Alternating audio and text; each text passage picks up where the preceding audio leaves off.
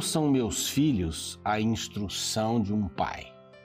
Estejam atentos e obterão discernimento. Este é um verso de o verso 3, aliás, o verso 1 de Provérbios 4, que estou vendo aqui no meu computador. Essa é uma, é uma palavra que hoje fica meio em discussão, não é? Será que os pais sabem tudo mesmo? A instrução do pai? Ou eu, quando jovem, não preciso mais do meu pai, etc. Eu sempre precisarei do meu pai. Eu lamento meu pai ter morrido quando eu tinha 15, 16 anos.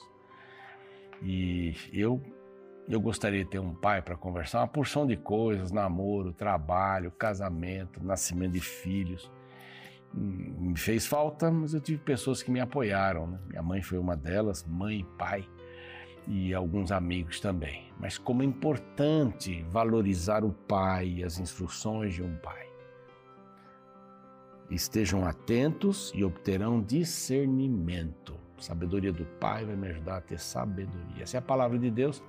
E este aqui é o programa Reavivados por Sua Palavra. A gente valoriza aqui a palavra. Tanto é que estudamos um capítulo da Bíblia a cada dia, com vontade, com determinação. E a gente diz assim: acorde, arrume a cama, estude a palavra e saia para ser Jesus para as pessoas. Esse é o caminho de todos nós cristãos, o mínimo que poderíamos fazer. Estudar a palavra de Deus para que ela diga o que nós devemos fazer, como devemos comportar e o que devemos esperar não é, desta terra e da terra vindoura. Esse é o caminho. Agradecemos a você pelo, pelo, pela sua audiência, por estar com a gente sempre aqui. Você que está na TV, você que está uh, no NT Play, você que nos escuta pelo Deezer, pelo Spotify e também a você que participa desta linda família do Reavivados. Nosso canal no YouTube é Reavivados é tudo junto, né? Reavivados por Sua palavra, NT. Eu ia botar um ponto aqui, mas não. Reavivados por Sua palavra, NT. Esse é o nosso canal. E eu quero convidar você que ainda não está inscrito no canal se inscrever. É simples, vai lá, abre o canal, pumba, inscreve, inscreva-se. Já está inscrito, clica no sininho, dê o seu like e copie o link para mandar para os seus amigos, para as suas redes sociais, tá bem? Nós agradecemos muito aos anjos da esperança que nos apoiam, que nos animam e que mantêm a rede Novo Tempo no ar, rádio, TV, mídias sociais, cursos bíblicos, tudo isso para que você conheça o reino de Deus. Tudo isso para que você possa vislumbrar eh, o caminho de Deus para a eternidade, para a felicidade, aqui e no além como a gente diz, depois da volta de Cristo. Então, gratos aos anjos da esperança. Se você quiser se tornar um anjo da esperança, tem aqui o número telefônico, basta ligar para lá e você vai saber como se tornar um anjo, uma anja, um anjinho da esperança. Vale a pena. Também estamos falando disso, né? E vamos nos lembrar dos brindes que a Novo Tempo dá para você com um objetivo, né? Ajudar você a conhecer mais a palavra de Deus. Aqui está essa revista o Espírito Santo, Deus dos bastidores. É uma revista que tem 15 temas bem didáticos, maravilhosamente preparados para você entender melhor sobre a pessoa do Espírito Santo. Eu grifo aqui pessoa do Espírito Santo. Não é uma força, não é uma energia de Deus, é uma pessoa da Trindade. Cada um na Trindade tem uma função diferente. Tudo para salvar o homem, para levar o homem para a eternidade. Esse outro número que aparece aqui na tela, você pode usá-lo né, depois de terminar o programa, nos intervalos, para pedir o seu curso também. Nós vamos para um rápido intervalo, então, e voltamos com o capítulo 26 de, do livro de Números. Eu espero você rapidinho.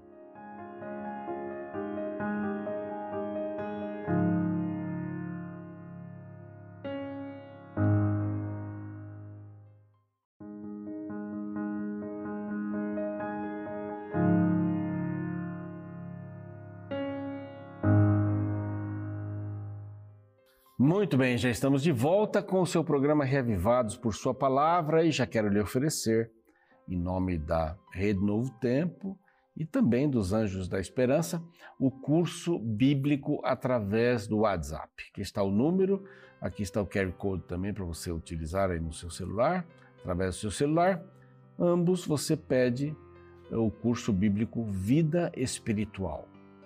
É, é muito gostoso de fazer, colocou lá no WhatsApp, pá, pronto, já começa o curso. É rápido, enquanto você aguarda a revista, você pode fazer esse curso novo e eu acredito que outros virão também nessa mesma linha do WhatsApp. Eu fiz o curso, pensei assim, deixa eu ver como é que é esse negócio aqui e gostei bastante.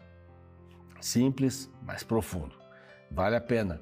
Incentivo você a guardar esse número telefônico aqui para pedir o seu curso bíblico Vida Espiritual. Bom, vamos lá. Nós estamos aqui no capítulo 26 e eh, eu denominei não só o 26, mas do 26 ao 29 como recomeço.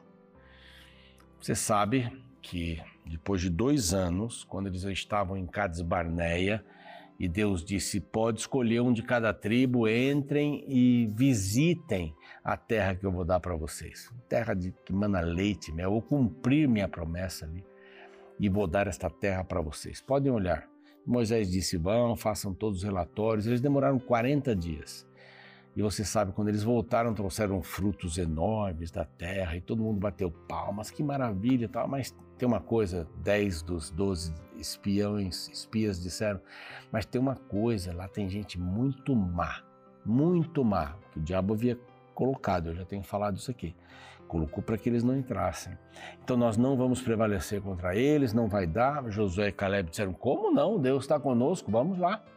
E foi aquela confusão toda. A partir dali, Deus disse: Ok, então vocês não querem entrar na terra? Beleza, eu vou levar quem quiser entrar para a terra, na terra prometida. Vocês vão ficar para cada dia que os espias estiveram na terra um ano, dando voltas, não vão entrar na terra. Só depois disso vocês entrarão para lá. E toda essa geração vai morrer. De 20 anos para cima, vai morrer no deserto e eu vou levar outras pessoas. Este é o capítulo que mostra este recomeço. Este recomeço. Há um verso aqui, deixa eu ver se eu vou achar aqui de, de pronto, mas há um verso dizendo, vamos achá-lo daqui a pouquinho. Ah, sim, verso 64 do capítulo 26, entre estes, porém, nenhum houve dos que foram contados por Moisés e pelo sacerdote Arão quando levantaram o censo dos filhos de Israel no deserto Sinai. Então, daquela lista, aqui estavam outros nomes completamente diferentes. Você vai ver algumas coisas bem interessantes aqui. São doze tribos, mais a tribo de Levi, os levitas. Os levitas são contados à parte eles não faziam parte do arraial propriamente dito, três tribos de cada lado. E quando os levitas saíram, José, que era um dos filhos de Jacó, teve os seus dois filhos colocados na lista dos doze. Sai Levi, entram os dois filhos, e José não, os dois filhos de José, Efraim e Manassés, que formaram então as doze tribos. Os levitas ficavam ali ao redor do tabernáculo móvel, tabernáculo que foi erigido quando eles estavam saindo aí de uh, do Sinai, do Monte Sinai. Muito bem. Então é mais ou menos um panorama que nós temos 65 versos, mas podem ser resumidos rapidamente aqui, bem rapidamente. Primeiro censo, Moisés e Arão fizeram, lógico, foram os príncipes, foram os capitães, aqueles capitães de mil, de cem, de dez. Eles é que fizeram todo esse movimento. Passada a praga, que praga? Lembram-se é, da, da situação que Israel viveu quando é, o diabo fez toda a tentação em volta, não conseguiu entrar, aí é, se infiltrou com cultos, por culpa de Balaão, né? com cultos que envolviam meretrizes, prostitutas cultuais e que estavam adorando o deus Baal. Os soldados foram convidados, então levaram isso para dentro do arraial. 24 mil homens morreram que estiveram envolvidos com esse tipo, com essa natureza de adoração. E o problema de Israel, repito aqui, sempre foi adoração. Adoração. Eu, eu vou, vou dizer um número mais ou menos redondo, de 27, 28 reis do sul, mais ou menos. Depois eu corrijo quando estiver lá perto. Mas apenas uns três ou quatro foram fiéis. Isso no reino de baixo, Judá, sede de Jerusalém. No reino de cima, Israel, sede de Samaria, nenhum. Nenhum. E todos eles adoraram outros deuses. Davi foi o único que não adorou outros, outros deuses. A partir de Salomão já começou a, a confusão. Tanto é que quando Salomão morreu, o reino foi dividido, então Israel e Judá, Samaria e Jerusalém como capitais. É bem sério isso. Idolatria. Idolatria é o maior problema do ser humano. Quando não idolatra a si mesmo, idolatra alguma coisa, mas isso está sempre se contrapondo contra Deus. Não é? Deus é grande e tal, mas eu vou amar uma outra coisa.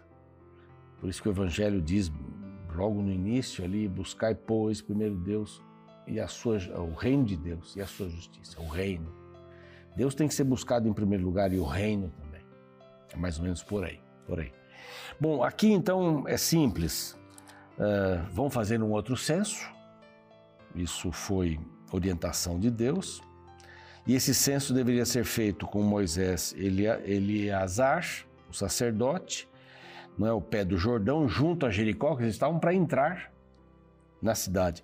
Aqui a gente está falando dos últimos eventos, das últimas coisas que Moisés participou.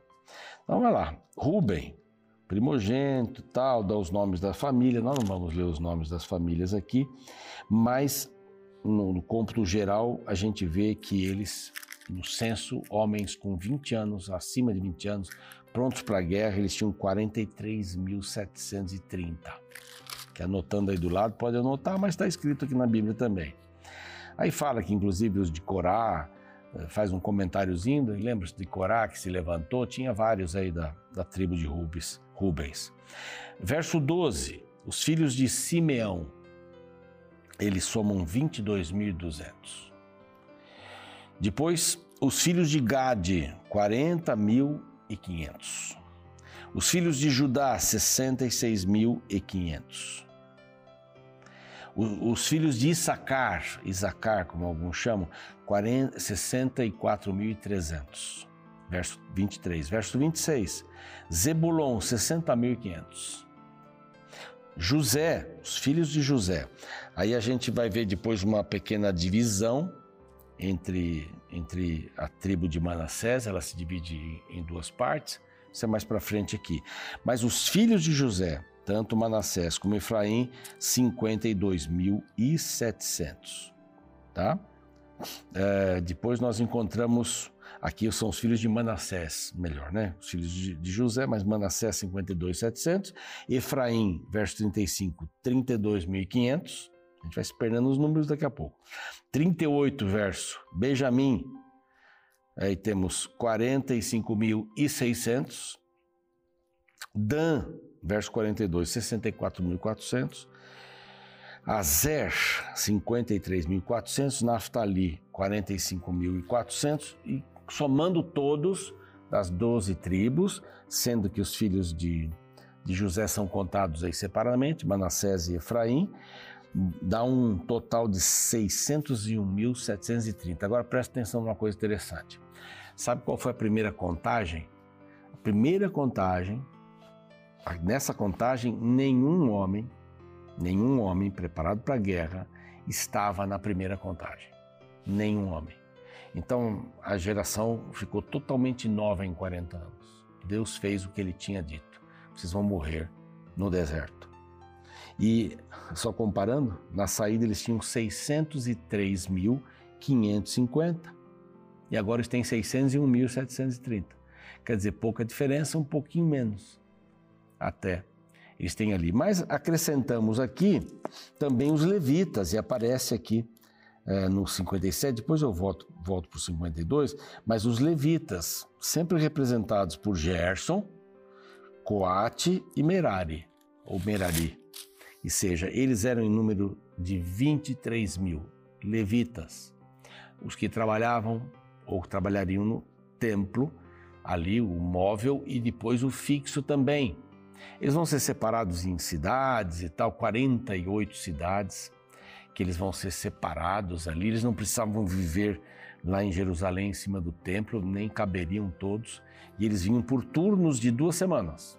Desciam no seu turno duas semanas, o mesmo acontecia também já no tabernáculo móvel.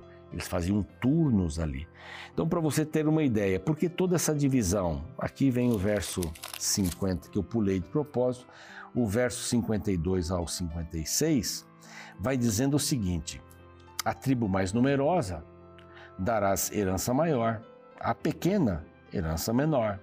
A cada uma em proporção ao seu número se dará a herança. E você vai fazer isso a partir de sortes. Então vai tirar sorte, se uma tribo é parecida com a outra, então vai tirar sorte quem é que vai ficar numa ou no, no outro território. Eles foram divididos conforme o tamanho da, da sua tribo. Por exemplo, aqui, os filhos de Judá eram a maior tribo, 66.500. Eles eram a maior tribo. A menor tribo, eu não separei aqui, mas eu acho que são os filhos de Simeão, isso mesmo. Simeão, 22.200. A menor tribo, menor território, que cada uma levaria. Então, esse censo tinha alguns objetivos. Primeiro, quem somos e como estaríamos preparados para a guerra. Segundo, onde cada tribo vai ficar. Então, aqui, conforme nós demos o título, é o recomeço. É o recomeço, final dos 40 anos, Moisés vai morrer daqui a pouco. Eles entram na terra prometida com Josué, ele vai ser escolhido daqui a pouquinho. Para isso, é um recomeço. Então, esses primeiros, ver, esses primeiros capítulos aqui, do 66 ao, ao 29, depois no 36 também tem alguma coisa sobre isso, é um recomeço. E Moisés fez quatro coisas, quatro coisas é, ali naquela planície de Moab. Primeira foi contagem dos soldados. Primeira coisa. Segunda coisa, preparação para a herança. A partir do verso 52 a gente vê isso. As tribos teriam o seu quinhão, os levitas teriam o seu quinhão e as famílias isso vai ser amanhã. Amanhã a gente vai ver aqui a questão de, de terra, família e etc. Como é que faz esse, esse negócio. Depois nós temos uma outra coisa que Moisés fez. Ele fez então, vamos voltar aqui. Ele fez, oh, mais um aqui. Ele separou, fez a contagem, a contagem dos soldados. Segundo, a partir do verso 52, ele preparou para a herança o povo das tribos, dos levitas e das famílias. Aí lá no capítulo 27, que é amanhã, ele é, consagrou um novo líder. Eu disse que é, teria alguém, ele ia morrer. Deus disse: Você vai morrer, já escolhe um líder. Foi Josué. Depois, ele teve um enfoque sobre, é, em cima da sabedoria, orientações. E ele falou sobre sacrifícios, sacrifícios diários, sacrifícios mensais, anuais, as festas todas. Ele deu aquela última última passada. Então Moisés fez quatro coisas assim. Depois ele foi, a última coisa foi a guerra que ele teve. A gente vai ver também nos próximos capítulos aqui. Eu queria que você ficasse com essa ideia. Deus é muito organizado. Ele dá muita importância para a herança, onde vão ficar os seus filhos. A terra, a terra é importante, a terra é do Senhor. Portanto, escolher uma casa onde morar, isso tem que ser um assunto espiritual. Isso tem que ser um assunto espiritual. A gente não pode morar em qualquer lugar. A gente tem que morar num lugar onde a gente possa ter paz e possa crescer espiritualmente. A gente mora sempre em cima dos outros, aquela confusão, barulho e tudo mais. Eu moro em São Paulo, naquela movuca toda, não é? Mas a gente tem que escolher bem o lugar para morar. Tem que ter um lugar de paz e Deus se preocupa com isso. Ele conta o povo e quer colocar o povo no seu lugar certo. Ele cuida de você. Vamos orar? Pai, te agradecemos porque o Senhor cuida da gente. Essa história do capítulo que acabamos de, de, de estudar aqui, o Senhor conta, o Senhor pede para Moisés contar o povo. O Senhor quer colocar o povo num lugar adequado, com muita gente, no lugar maior, pouca gente, lugar menor então o Senhor cuida desses detalhes e se preocupa onde as pessoas vão morar. Gostaríamos que o Senhor nos ajudasse a termos um lugar apropriado para o nosso crescimento espiritual, porque isso tem que ver com a nossa espiritualidade. Abençoe-nos e, e que possamos confiar no Senhor. O Senhor vai colocar a gente no lugar certo, na nossa vida, no nosso trabalho, em todos os sentidos. E confiaremos nisso em nome de Cristo. Amém. O programa segue, eu fico por aqui. E amanhã a gente se vê com o capítulo, capítulo qual? Capítulo 27. É isso o capítulo de amanhã. Até mais. O ano de 2022 ficará marcado pela guerra na Ucrânia. Por todo o avanço tecnológico na área de comunicação, o mundo praticamente assistiu ao vivo o desenrolar deste conflito sangrento. Dentre as muitas tristes cenas que contemplei, me recordo de um casal de idosos abandonando a casa, na qual moraram por muitos anos, pois os ataques estavam próximos. Eles fizeram uma longa jornada até o país vizinho para terem segurança em outra pátria. Afinal, não fazia sentido morar em um lugar perigoso. Eles precisaram deixar a moradia para salvar suas vidas. A salvação era mais importante que a habitação. Sabe, quando ouvi aquela história, me lembrei que existe uma guerra muito maior em andamento. O grande conflito entre o bem e o mal tem uma extensão universal.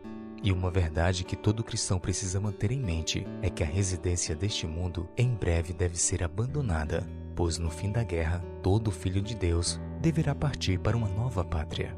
Estamos em guerra e não podemos viver tranquilamente ignorando os perigos espirituais que nos cercam. Esta é uma verdade destacada no capítulo 26 do livro de Números.